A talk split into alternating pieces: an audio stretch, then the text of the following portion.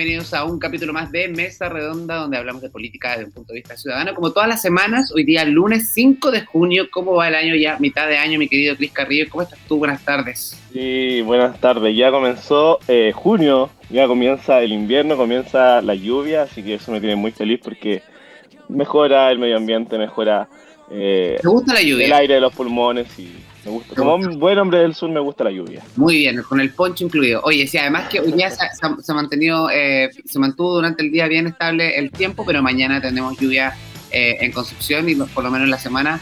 Así que abrigarse, cuidarse porque el resfrío está pero acuático. Todavía nosotros andamos como abrigados porque nos ha, nos ha tocado pasar por momentos de salud bastante complicados esta última semana, precisamente por las temperaturas. Oye, hoy día tenemos un programa muy interesante porque eh, hace muy poquitos días atrás se vivió eh, el discurso del presidente Gabriel Boric, eh, esta cuenta pública que duró aproximadamente más de tres horas y media casi, es bastante extensa, hay que decirlo, la transmisión parece que le fue bastante bien en rating, no sé, lo vamos a desmenuzar en breve con Rodrigo Arellano, nuestro invitado. Pero antes vamos a ir a la música y por supuesto nos vamos a invitar a que se conecten a través de todas nuestras redes sociales, querido Cris Carrillo, porque ¿dónde nos pueden encontrar? Pueden encontrarnos en TikTok, Facebook y, e Instagram en AE Radio y por supuesto pueden escuchar nuestros capítulos anteriores en los canales de Spotify, Apple Podcast y por supuesto en aeradio.cl. Excelente. Vamos a la música y a la vuelta ya estaremos aquí conversando eh, en directo con ustedes, con nuestro eh, invitado de la Universidad del Desarrollo, por supuesto, desmenuzando todo lo que fue eh, esta cuenta pública 2023 del presidente Gabriel Boric. Vamos a la música y ya regresamos.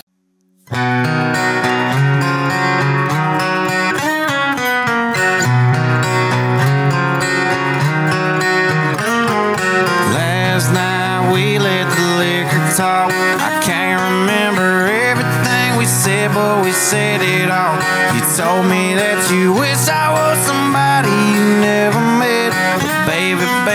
something's telling me this ain't over yet. No way it was our last night. I kissed your lips, make you grip the sheets with your fingertips. Last bottle of Jack, we split a fifth. Just talking about life, going sip for sip. Yeah, you, you know you love to fight, and I say shit I don't mean, but I'm still gonna wake up wanting you and me. I know that last night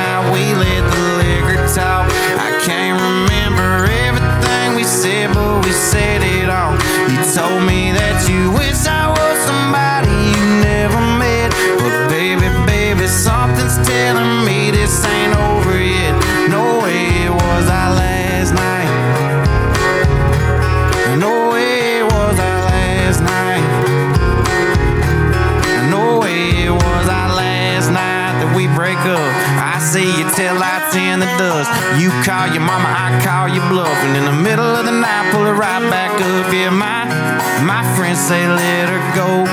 Your friends say what the hell? I wouldn't trade your kind of love for nothing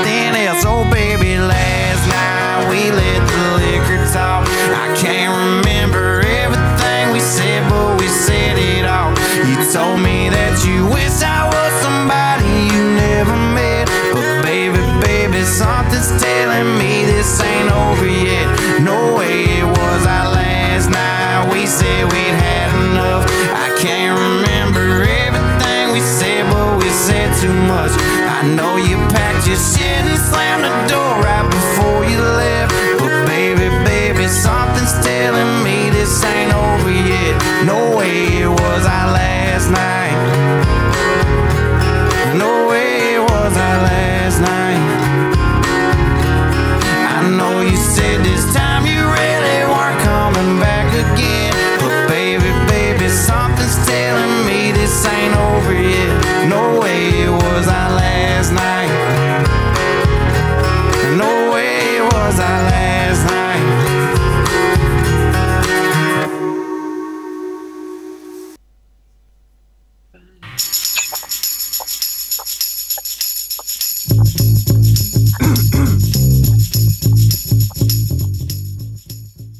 después de la música, por supuesto, estamos de regreso en Mesa Redonda como todos los días lunes, acompañándolos y hablando de política, de analizando los temas más polémicos de la semana, de todos los titulares, que es súper importante también. Ya vamos a estar desmenuzando eso, pero a continuación vamos a presentar a nuestro invitado, que es un amigo ya de la casa de AE Radio, por supuesto.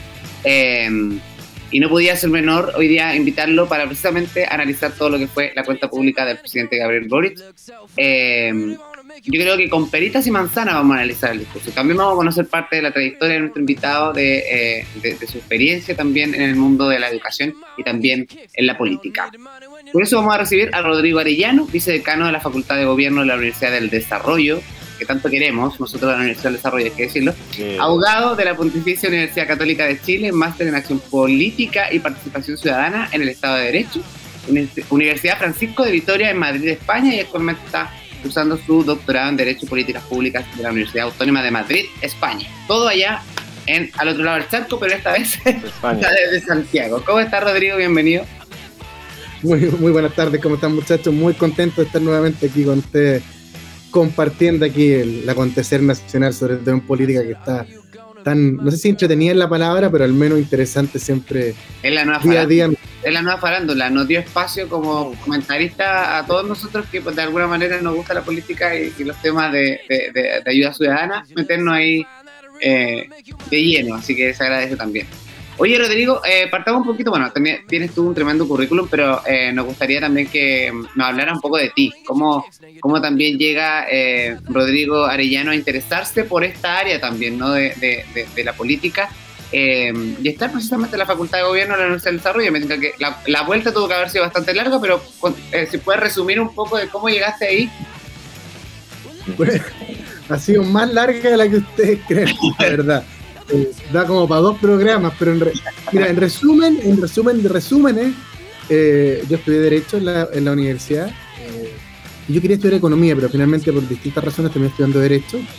Y en la universidad, además, por supuesto, de, estudiar mucho, pero le dediqué mucha parte también al tema de servicio público, fíjate.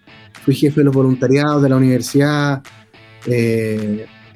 fui el que creó los, voluntariados en mi centro alumno, el centro alumno de Derecho, me tocó ser vicepresidente del centro alumno, fui candidato a la Federación de la Universidad Católica, de la FEUC, el año 97, hace casi un siglo atrás, eh, y, en vez de terminar, cuando terminé la carrera, tenía la, como el camino de seguir el, del abogado normal o, seguir de alguna forma vinculado a los temas públicos que me habían gustado tanto en la universidad. Eh, y, decidí lo segundo. Me puse a trabajar en una fundación que trabajaba en temas legislativos, después trabajé en varios municipios, me fui a estudiar y a la vuelta me incorporé a la Universidad del Desarrollo eh, de lleno. Incluso fui candidato a concejal alguna época en eh, una comuna donde hice la práctica profesional. Nosotros hacemos una práctica los abogados de seis meses y conocí una comuna que le faltaban muchos recursos. Fui concejal por esa comuna ocho años y bueno, yo ahora me dedico a tratar de enseñar un poco la ciencia política para transmitir la experiencia y lo importante que que sobre todo los jóvenes se motiven por los temas públicos y que ocupen los espacios importantes para tomar las buenas decisiones por el país. Yo creo que eso es importante. En la medida que buena gente motivada eh, empieza a ocupar los espacios, este país va a andar mejor de lo que hemos, eh, lo hemos visto en los últimos años. Yo siempre digo que la, gran pega es tratar de dejarle un, país mejor a nuestros hijos y en eso trato de, de contribuir desde mi cuota académica y también motivando gente. Qué bien, Rodrigo, escucharte decir estas palabras. Y si bien comenzó toda esta experiencia en la universidad, me imagino en la Universidad Católica, donde hay harto movimiento estudiantil, uno de los más destacados sería el, movimiento gremial, ¿cierto? Que tiene más de 50 años. Eh, ¿Pudiste ir creando ciertos cargos o ciertas eh, funciones dentro del movimiento eh, en el cual tú estuviste en la universidad? ¿O cómo, cómo fue eso? Me, me interesó bastante, porque igual yo vengo de ahí, de movimientos estudiantiles. Y, me parece muy interesante cómo uno puede involucrarse con el bien común de, la universidad. Yo partí mucho en el tema social, pero después efectivamente en el mundo más político, ir tomando espacio dentro de la universidad, representando a los estudiantes frente a la universidad, a las autoridades, te, va copando el tiempo eh, y efectivamente yo encontré en el gremialismo una, una buena, un buen camino de hecho fui presidente del movimiento gremial. Sí, se me olvidado comentarlo. Me tocó ser, eh, ocupar el cargo de presidente el año 98, después de que en fondo perdí la elección eh, de la federación. Eh, me tocó en el fondo recorrer toda la universidad, hacer sala por sala, aquí hice en el casa a casa, en los públicos, me tocó sala por sala y, y, tomé como un liderazgo importante y, ese año me tocó en, liderar el gremialismo, fíjate, eh, frente a una federación que era muy distinta a la que nosotros, en fondo, proponíamos para la universidad y, fue un año muy, muy de mucho trabajo. Eh, nos tocó enfrentar un proceso que se llamó en esa época la, refundes, la refundación, que era liderada la federación, que promovía un cambio radical de, las los estatutos que habían tenido la, la, federación durante mucho tiempo, así como pareció como a la convención. Yo otro día hice como el símil en alguna charla. Eh, finalmente nos sumamos, participamos y, el proceso, igual que el primer proceso, fracasó, los alumnos lo rechazaron, eh, porque justamente eh, se alejó un poco de lo que los alumnos querían, bueno, en el proceso quedó ahí, pero fue bastante parecido a, lo que nos tocó vivir hace un tiempo atrás, marcando las diferencias, entre un estatuto de, federación, ya aquí estamos hablando de un proceso convencional, constitucional, pero pero nos tocó de alguna forma junto a un gran equipo liderar eso y, desde la presidencia del movimiento gremial de la Católica eh, me tocó encabezarlo. es que interesante lo que tú mencionas también, Rodrigo, porque finalmente cuando, y no ha pasado con otros invitados también que hemos tenido en el programa, uno va hablando un poco de cómo se, van formando estos lazos con la política o con el servicio público. Y precisamente todos coinciden en que nace o en el colegio, en, el, en, la educación media o finalmente en la universidad. Y creo que es un muy buen nicho de eh, formar nuevos líderes ¿no? en cuanto a la política. Y no necesariamente con una tendencia política marcada, si más allá puede ser de, un, de un sector u otro, pero eh, como prepararlos, ¿no? Como entregarles las herramientas para que puedan defender su idea eh, en política. De eso estamos hablando precisamente. Y creo que eso, ese punto también hay que rescatarlo súper bien, porque más allá que de repente eh, la gente a ciertas instituciones las encasilla en cierto sector político y cree que de alguna forma la institución incide en la postura política que tenga el alumno. Entonces ahí también hay una delgada línea. ¿Cómo, cómo lo has visto tú también a nivel dentro de la? No, siempre hago, hago, hincapié en lo que te digo. En el fondo aquí, independiente de la mirada de país que uno pueda tener, independiente de, de, su opción política o, mirada hacia el Estado, aquí lo importante son, son dos cosas. Una, empezar a prepararse.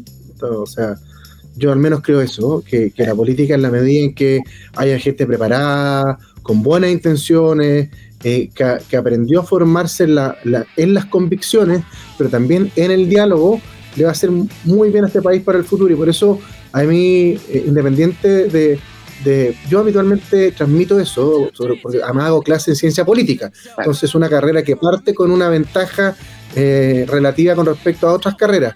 Pero hago hincapié en eso a los muchachos, que en el fondo en la universidad es para formarse y prepararse. Y, y de alguna otra forma ir tomando en la medida que se presentan los espacios que puedan influir en el país y para eso, entre más preparado, mejor le va a ir el país. Mejor, mejores personas, mejores profesionales, más capaces.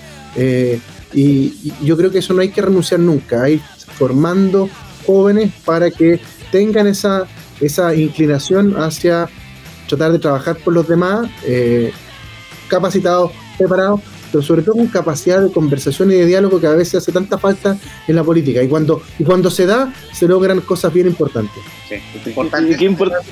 tú, ya hemos visto que sin, preparación, eh, directo al fracaso en muchos ámbitos.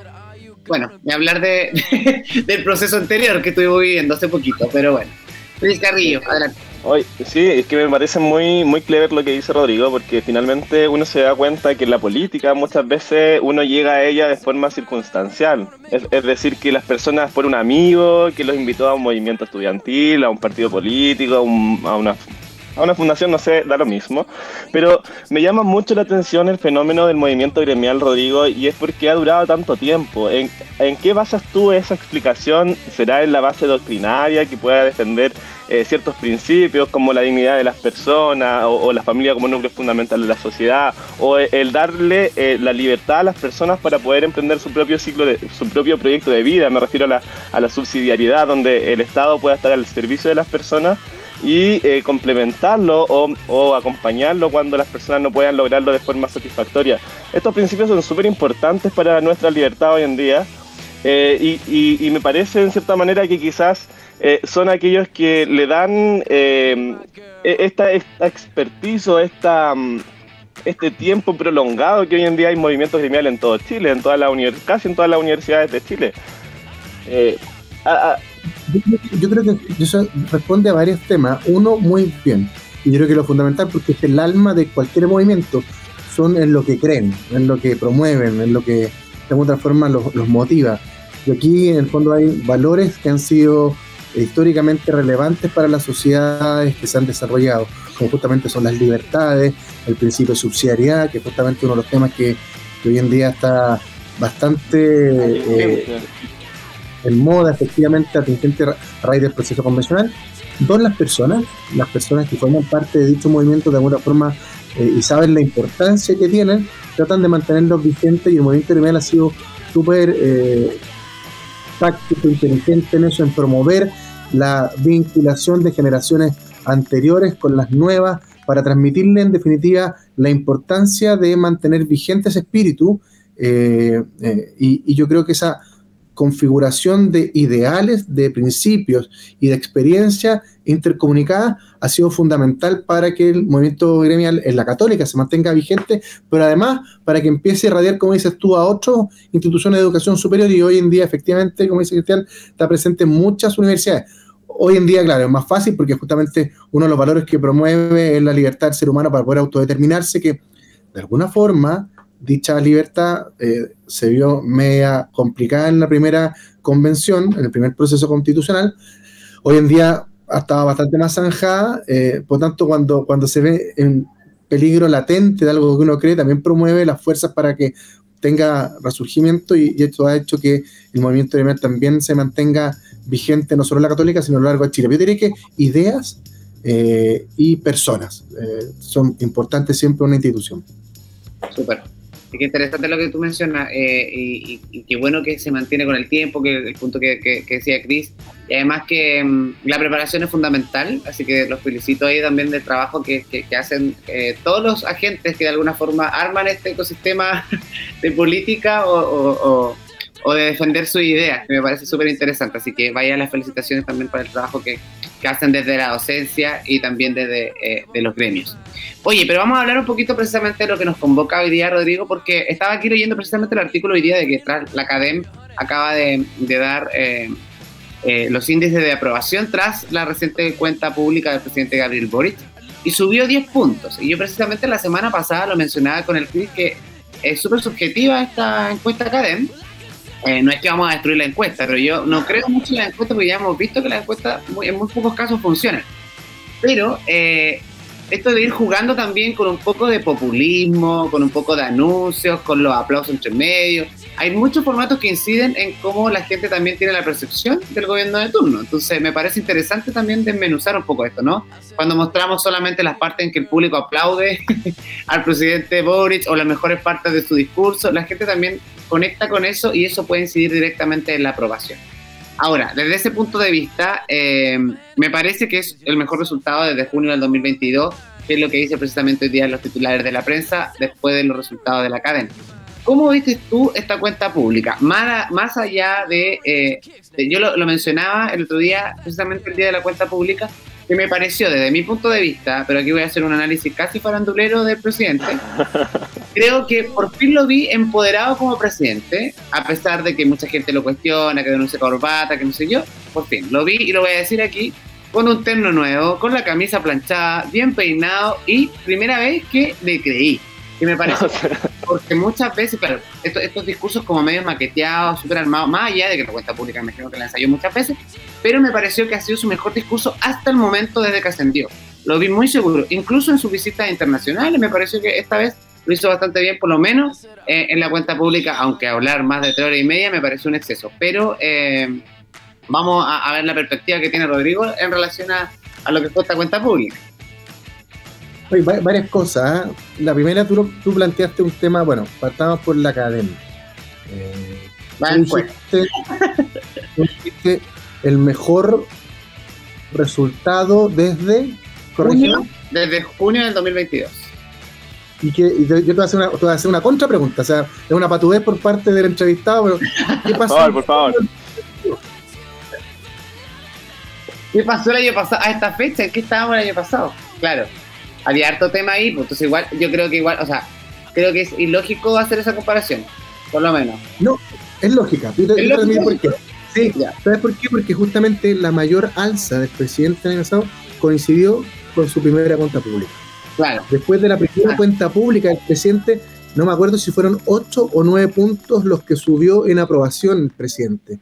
Y hoy otra vez vuelve a, a subir después de su segunda cuenta pública, lo que de alguna otra forma te transmite algo, que Boric es un gran, el presidente Boric es un gran orador. Eh, y, logra lo que tú señalabas exactamente, convencer, logra subir el ánimo, logra traspasar. eh, yo, de yo creo, y lo dije el año pasado, eh, desde mi punto de vista, lo mejor de este gobierno lejos es el presidente Boric cuando da discurso preparado como en una cuenta pública. Eh, entonces, a mí no me sorprende, claro, los 10 puntos es arte, es mucho, pero el año pasado subió bastante una cifra muy similar a la que está a la que está reflejando la, la cadena de nota. expectativa, ¿no? Ahora, la- dices tú, la primera cuenta pública había ascendido hace un par de meses, o sea, to- había todo un, un- una ola muy eh, boricua, como digo yo. había, había mucho apoyo ahí al presidente Gabriel Boric. Hoy día me parece igual que, que o sea, después de todo lo que ha pasado entre medio, hasta un año ahora, pero también este índice eh, es bastante interesante porque son 10 puntos, no es menor. Son 10 puntos. Pero, pero insisto, él tiene una gran capacidad eh, que no la tiene ningún, ninguno de sus ministros. Fíjate que el año pasado estaba en la semana previa a la cuenta pública, él tenía 36% de aprobación. O sea, estaba mejor de lo que estaba hoy en día, que tenía 31, pero tampoco había tanta diferencia. Y, y la, y la cadem, y la cadem para hablar entre manzana y manzana, eh, de la semana siguiente a la cuenta pública subió a 44, es decir, subió 8 puntos exactamente de una semana a otra, que también es una cifra estadísticamente relevante. Eh, entonces, habla de que las cuentas públicas al presidente Boric le va bien, que la gente eh, le cree, confía y transmite algo más de seguridad. Ahora, vamos a la cuenta pública de este año. Tú señalaste efectivamente. lo primero eh, fue la cuenta pública más larga desde el retorno a la democracia. 3 horas 36 minutos, superó con crece a todos los presidentes anteriores eh, desde 1990 a la fecha. Más de 20.000 palabras.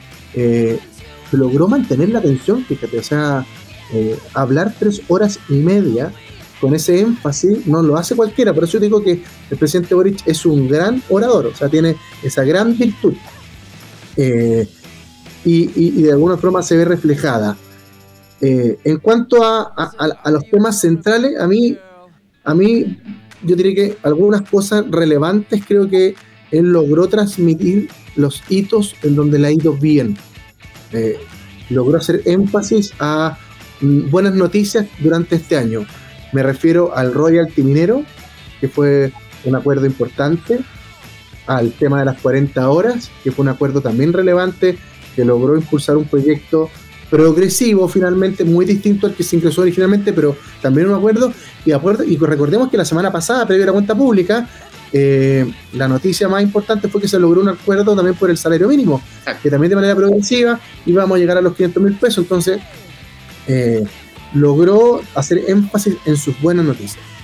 Eh, a mí, críticas, yo tengo al menos dos. Una, creo que si bien él analiza el proceso constituyente, eh, hablemos de 1.0 para distinguirlo del que estamos comenzando este Claro. eh, el miércoles. Hace un- una crítica muy profunda a quienes de alguna otra forma lideraron esto. Les dijo que, que no supieron interpretar las mayorías, eh, que en el fondo casi que se farrearon la posibilidad de una constitución. eh, pero yo siento que él obvió un mea culpa por parte de gente de su gobierno y del, del mismo, ¿cierto? También teníamos, o sea, si bien él no era convencional, él estaba llamado a lograr también cierto consenso. Si, si había muchos consejeros que, que de otra forma eh, seguían la línea presidencial y no logró enredarlo.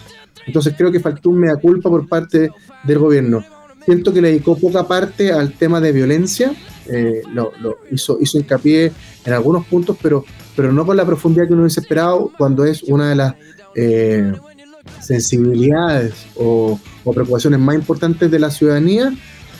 Y, y bueno, y algo que, la- que la- que le ha criticado mucho él es que condicionó muchas de sus políticas públicas eh, de promesas del discurso a la aprobación de una reforma tributaria que por lo que sabemos todos está de muy va a tener un camino muy difícil para ser aprobada. En fondo ya le advirtieron muchos sectores que no están dispuestos a una reforma tributaria eh, en este minuto de la economía bueno, tanto así que ya se la rechazaron a finales del año pasado. Por tanto, creo que es una especie de arma de doble filo. Esta de, ha defendido este punto bastante con bastante eh, garra de viento un poquito el presidente Gabriel Boric en relación a, la reforma tributaria. yo creo que trata de, traspasarle la responsabilidad, fíjate, a la oposición. Dice, yo me comprometí a siete cosas al menos y depende de usted, si me aprueban la reforma tributaria, que las podemos llevar a cabo. Entonces, me parece desde ese punto política bien, inteligente frente a la ciudadanía, eh, traspasarle la responsabilidad a la oposición en cierta medida de lo que podría ser la aprobación de estas políticas, pero bien sabemos que dado el contexto actual, dado eh, lo que pasó ya con la reforma tributaria eh, endosar la aprobación de este proyecto al éxito de ciertas políticas me parece, entre comillas, incluso hasta un poco irresponsable, porque él debe tener la capacidad de gobernar sin la necesidad de poder sacar una reforma tributaria que en los momentos actuales yo la veo difícil, difícil de ser aprobada. Claro. Rodrigo, eh, interesante lo que comentas con respecto a, cómo el presidente da algunos eh, discursos bastante largos. A mí me genera un, recuerdo no muy agradable del presidente Hugo Chávez, que, por, la, por, la, televisión podía dar discursos de horas y horas, pero finalmente se transformaban en demagogia y en pura, pura poesía. Pero hoy en día eh, en cuanto al, al, al, discurso que hizo el presidente Boric el año pasado, ¿ha habido algún avance en cuanto a, al discurso que hubo este año? Digamos, ¿hay algún, no sé si tú ya lo habrás medido como, como analista político de, todas estas cosas, pero ¿hay, algún, no sé, pues en, seguridad cumplió un tanto por ciento desde lo que prometió en, en primer discurso público? ¿O acá va bien o acá va más o menos más, más atrasado? ¿Cómo, ¿Cómo lo ves tú eso, Rodrigo? Eh, claro, en, propuestas de, efectivamente, de, de aprobaciones de leyes, eh, un tercio de las normas que él se comprometió eh, fueron solamente aprobadas y el resto quedó en tramitación o simplemente no fueron presentadas. entonces, efectivamente con respecto a su primera cuenta pública, hay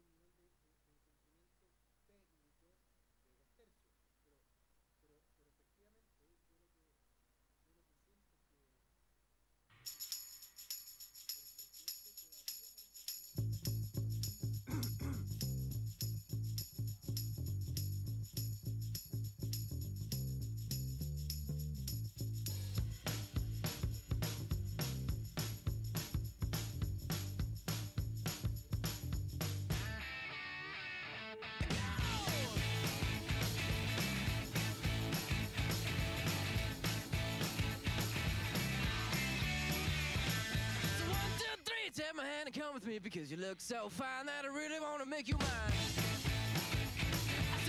so fine that I really want to make you mine. Four, five, six, come on and get your kicks. Now you don't need the money when you look like that, do you, honey? Con respecto a, a lo que tú me preguntabas, yo creo que el presidente entendió que tiene que empezar una nueva etapa de diálogo, pero pero hay que verlo en la, tramitación, en la tramitación de los proyectos emblemáticos, de renunciar a cosas que efectivamente estaban en su propuesta original y que ahora tiene que modificarlas porque la realidad del país es otra. Eh, y, esperemos que lo pueda entender. Además, entre la cuenta pública del año pasado y la de ahora, han pasado dos elecciones que son muy relevantes para el presidente y tiene que entenderla. La, del, la de septiembre y la de mayo, en que sufrió sendas derrotas electorales. O sea, yo no recuerdo, y no, y no creo que sea así, esta lectura de izquierda a derecha, pero al menos no recuerdo una elección en que una opción sacara más del 60% de los votos. Eh, y aquí, en fondo, hubo dos elecciones que eligieron al presidente de la República. Oiga, este modelo que estamos discutiendo hoy en día, el 62% de quienes votamos hoy no estamos de acuerdo. Eh, y, y eso yo creo que fue muy potente para el presidente de la República entre la primera y la segunda. Y uno tiende a pensar que con esos resultados las propuestas debiesen ir modificándose para el futuro, pero, pero entre el dicho y el hecho hay que verlo. Ahora se le vienen varios proyectos de ley que son emblemáticos y hay que ver si esa discusión o esa propuesta de diálogo o conversación se plasma en la realidad. veamos lo que va a pasar en pensiones, que él dijo, no se puede seguir esperando tanto tiempo por las pensiones y yo invito al Congreso, le dijo, invito al Congreso que logremos alcanzar un diálogo. Bueno, el Congreso tiene que decirle, yo invito al presidente también a que modere un poco su propuesta, porque hoy la, ciudadanía no quiere que el 6% se vaya a una cuenta no opcional, sino que quiere que se parta o se vaya a su régimen de ahorro individual. Discutamos cuánto. Eh, yo también entiendo que hay que mejorar las pensiones, pero, pero esa, esa propuesta original del presidente que venía en su programa tiene que ser modificada porque las circunstancias lo han hecho cambiar. Sí, de todas maneras. Y ahora, Rodrigo, por ejemplo, no sé, por el caso de em, eh, la deuda a los profesores, que también fue un punto que tocó, el tema de, la condonación de, los créditos por parte de los estudiantes. Em, son dos medidas que también agarran fuerza y que precisamente también tienen un impacto, porque lo que dices tú, cuando, cuando se entiende que, y lo comentamos siempre nosotros aquí en el programa, cuando se entiende eh, esta política de los acuerdos que es para la mayoría del bienestar común, y yo siempre digo, hay cosas de sentido común, em, y es raro cuando no llegan a acuerdos, porque parece que es precisamente como que hacer política es ser, eh, enfrentar enfrentarse al otro, estar en esta lucha constante. Entonces como que de repente, ya, una tregua leve en algo. Eh, y eso ha pasado a lo largo de la historia política. Entonces yo le decía, oye, el día que dejen de discutir estos gallos y que se pongan todos de acuerdo, finalmente la política deja de existir porque estamos todos de acuerdo, echados no vamos para la casa. Entonces eso también es un plus que la gente de alguna manera tiene que tratar de entender que estas dos fuerzas políticas, uh, independiente que pueden hacer muchas otras, uno entre medio igual ve, hay gente que está para allá de un lado, después se cambia la chaqueta, eh, eh, las volteretas en la política que también lo hace entretenido. Pero claro, buscar esta política de los acuerdos eh, y más encima, eh, independiente del gobierno de turno, porque pasó con el presidente Piñera y a lo mejor eh, está pasando ahora con el presidente Gabriel Boris, ¿no? Que nunca el sector em, contrario va a querer precisamente que brille de alguna manera o que, o que logre más, más, más cosas durante el gobierno. Entonces, esta disputa constante, Rodrigo, ¿cómo de alguna forma nosotros le ponemos paño frío y le explicamos a la ciudadanía de que muchas veces va a pasar, que finalmente la política funciona así, bajo este, este régimen un poco de confrontacional entre una fuerza y otra y que efectivamente, más allá de lo que uno pueda esperar por parte de un gobierno en términos de, acuerdos para la salud, para la, educación o muchas veces, no sé, pues, en este caso con las promesas que está haciendo el presidente, eh, se van a cumplir algún día. Yo lo que, lo que yo, yo les diría a la ciudadanía que, que echemos un, un, bueno, la política efectivamente es el, arte de gobernar con las ideas de uno, pero cuando, pero cuando no se puede con las ideas puras de uno, uno tiene que buscar puentes de comunicación con el otro y, lograr de alguna otra forma buscar adecuar las políticas públicas que estime conveniente eh, en, en, esos puntos de transición o puntos medios que son fundamentales. Este gobierno lo ha vivido, o sea, así como vivió fracasos rotundos en las elecciones, en la, reforma tributaria, nombramos tres proyectos de ley que fueron aprobados por amplia mayoría, a las 40 horas, por unanimidad. Eh, no como querían originalmente, sino que con hubo una progresión, hubo una transición para no instaurarla tal como querían, se incorporó a las pymes, se discutió, ¿te fijáis? Eh, el royalty minero lo mismo, no como querían al comienzo, pero se logró dar cierta certeza a los actores y se aumentó la tasa del royalty para generar recursos para ciertos municipios, eh, el salario mínimo, o sea, los acuerdos se pueden dar en la medida que uno esté dispuesto a transar eh, y a conversar. No te digo a renunciar a las convicciones, porque eso no es parte de la política, pero cuando se trata de políticas públicas eh, que afectan a la ciudadanía y uno espera que de alguna otra forma impacten en ella de manera positiva, uno tiene que estar dispuesto a dialogar con el otro. Eh, y en materias, por ejemplo, en educación, en pensiones, en reforma tributaria, eh, yo lo que veo es que este gobierno todavía no ha hecho eco de ese llamado eh, y espero que lo haga, porque creo que esos temas son súper relevantes para el futuro del país y en la medida en que entendamos que el que está al frente no piensa igual que yo, pero quiere también lo mejor para el país, busquemos esos puntos de comunicación que pueden impactar de manera positiva al país. A lo mejor no va a ser la mirada que quiero yo, pero sin duda podemos lograr algo positivo en la medida que logremos esos puntos de acuerdo. Y yo tengo la sensación que en pensiones, en materia tributaria, eh, en materia de salud, ayer, ayer vimos una cuestión insólita a todo esto que todavía no lo logro entender, eh, el tema de la ISAPRE, eh, el gobierno pueda entender que la oposición está eh, no solamente por ponerse ahí, sino que para buscar acuerdos.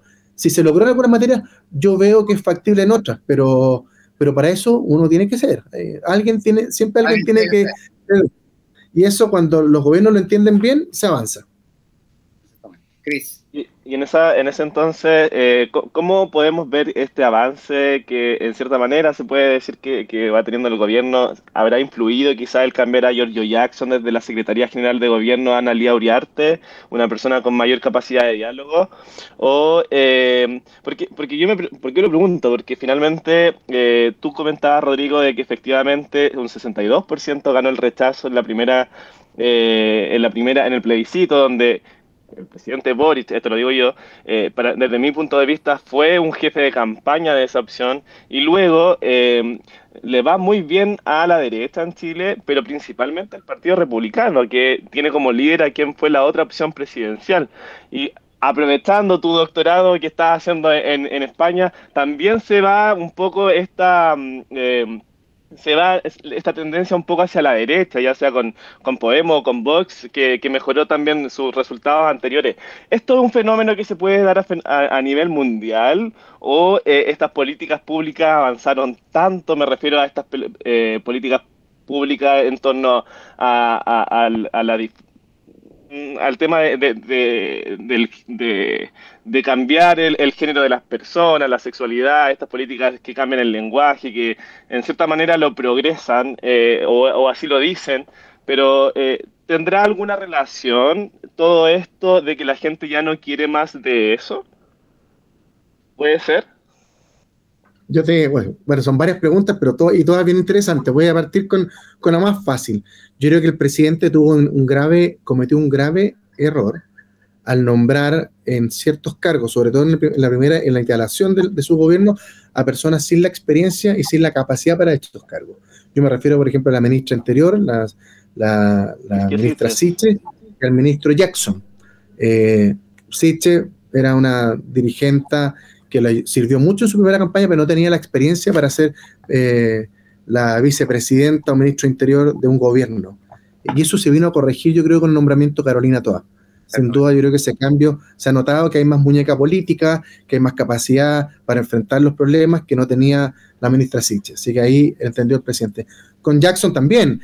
El ministro Jackson era un parlamentario hiper resistido por el Congreso. O sea, no tenía puentes de diálogo ni siquiera con gente que votó por el presidente Boric, como gente del socialismo democrático. En el fondo, ministro Jackson, que era el encargado del diálogo entre el gobierno y el Congreso, eh, se hizo famoso porque tuvo la, no sé si la patudea o el error de decir que este gobierno era moralmente superior a todos los que lo antecedían. Entonces, de alguna forma, eh, generó bastantes problemas de relación entre el Congreso y el nombramiento de Ana Libriarte, eh, una persona con experiencia, con puentes con la centro derecha y con la izquierda, vino a contribuir. Bueno, después, por razones de salud, tuvo que abandonar el cargo y nombró también a otra persona que tenía puentes con el Congreso, que había sido presidente incluso del Senado eh, y que por tanto tenía contacto con el mundo del socialismo democrático. Entonces, efectivamente, yo creo que ahí se equivocó el presidente en su primer equipo político.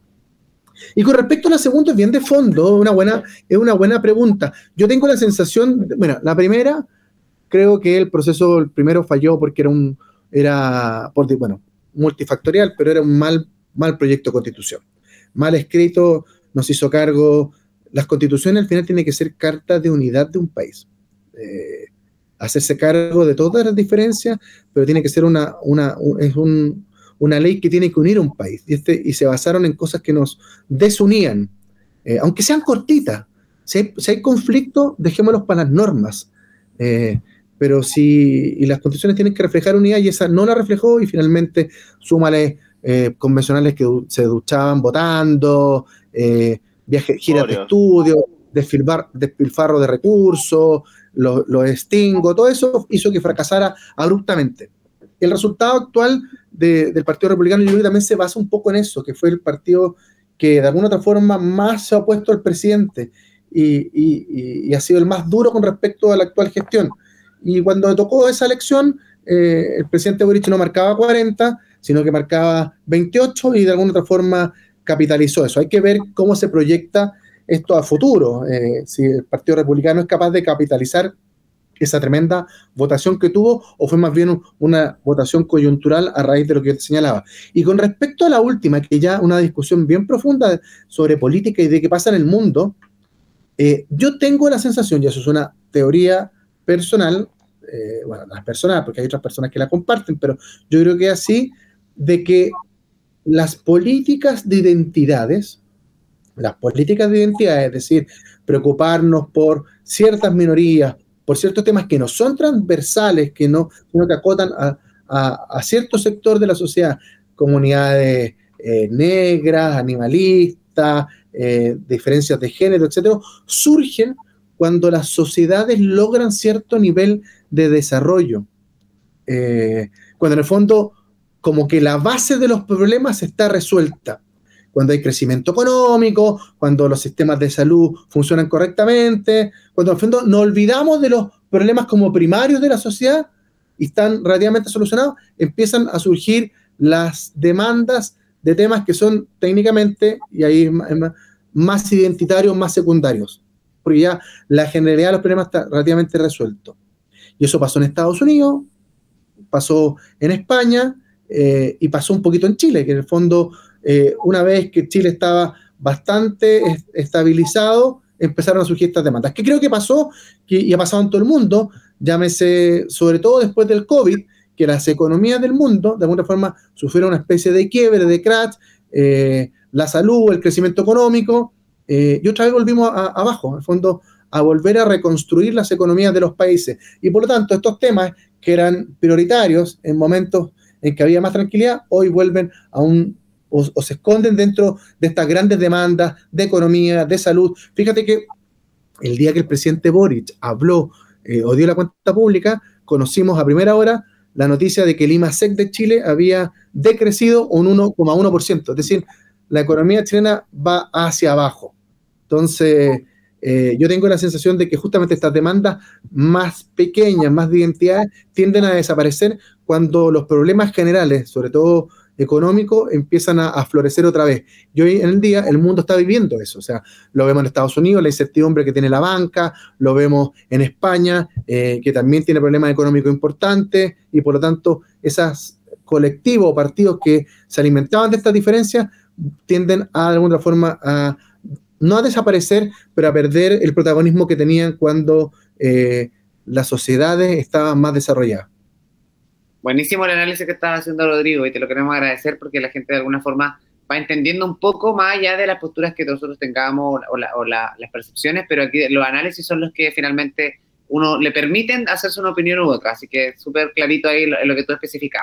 Vamos a ir a la pausa musical, a la vuelta ya vamos a hablar de lo que se va a comenzar a vivir este día miércoles. Eh, estamos muy ansiosos de cómo va a ser esta nueva interpretación, es como, es como si estuviera eh, rebobinando la cinta de video un poco para ver lo que va a pasar este miércoles con este nuevo proceso eh, eh, constitucional y precisamente cuáles son las expectativas con este proceso, que no van a tener tanto tiempo como el anterior eh, de trabajar, pero esta vez con más expertise y también mejor asesorados. Así que vamos a estar analizando eso con Rodrigo Arellano a la vuelta de esta pausa musical. No se vaya, usted está aquí escuchándonos en Mesa Redonda.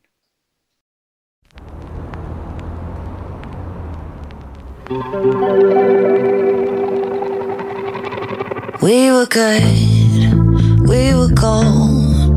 Kind of dream that can't be sold. We were right till we weren't. Built a home and watched it burn. Mm, I didn't wanna leave you, I didn't wanna lie. Started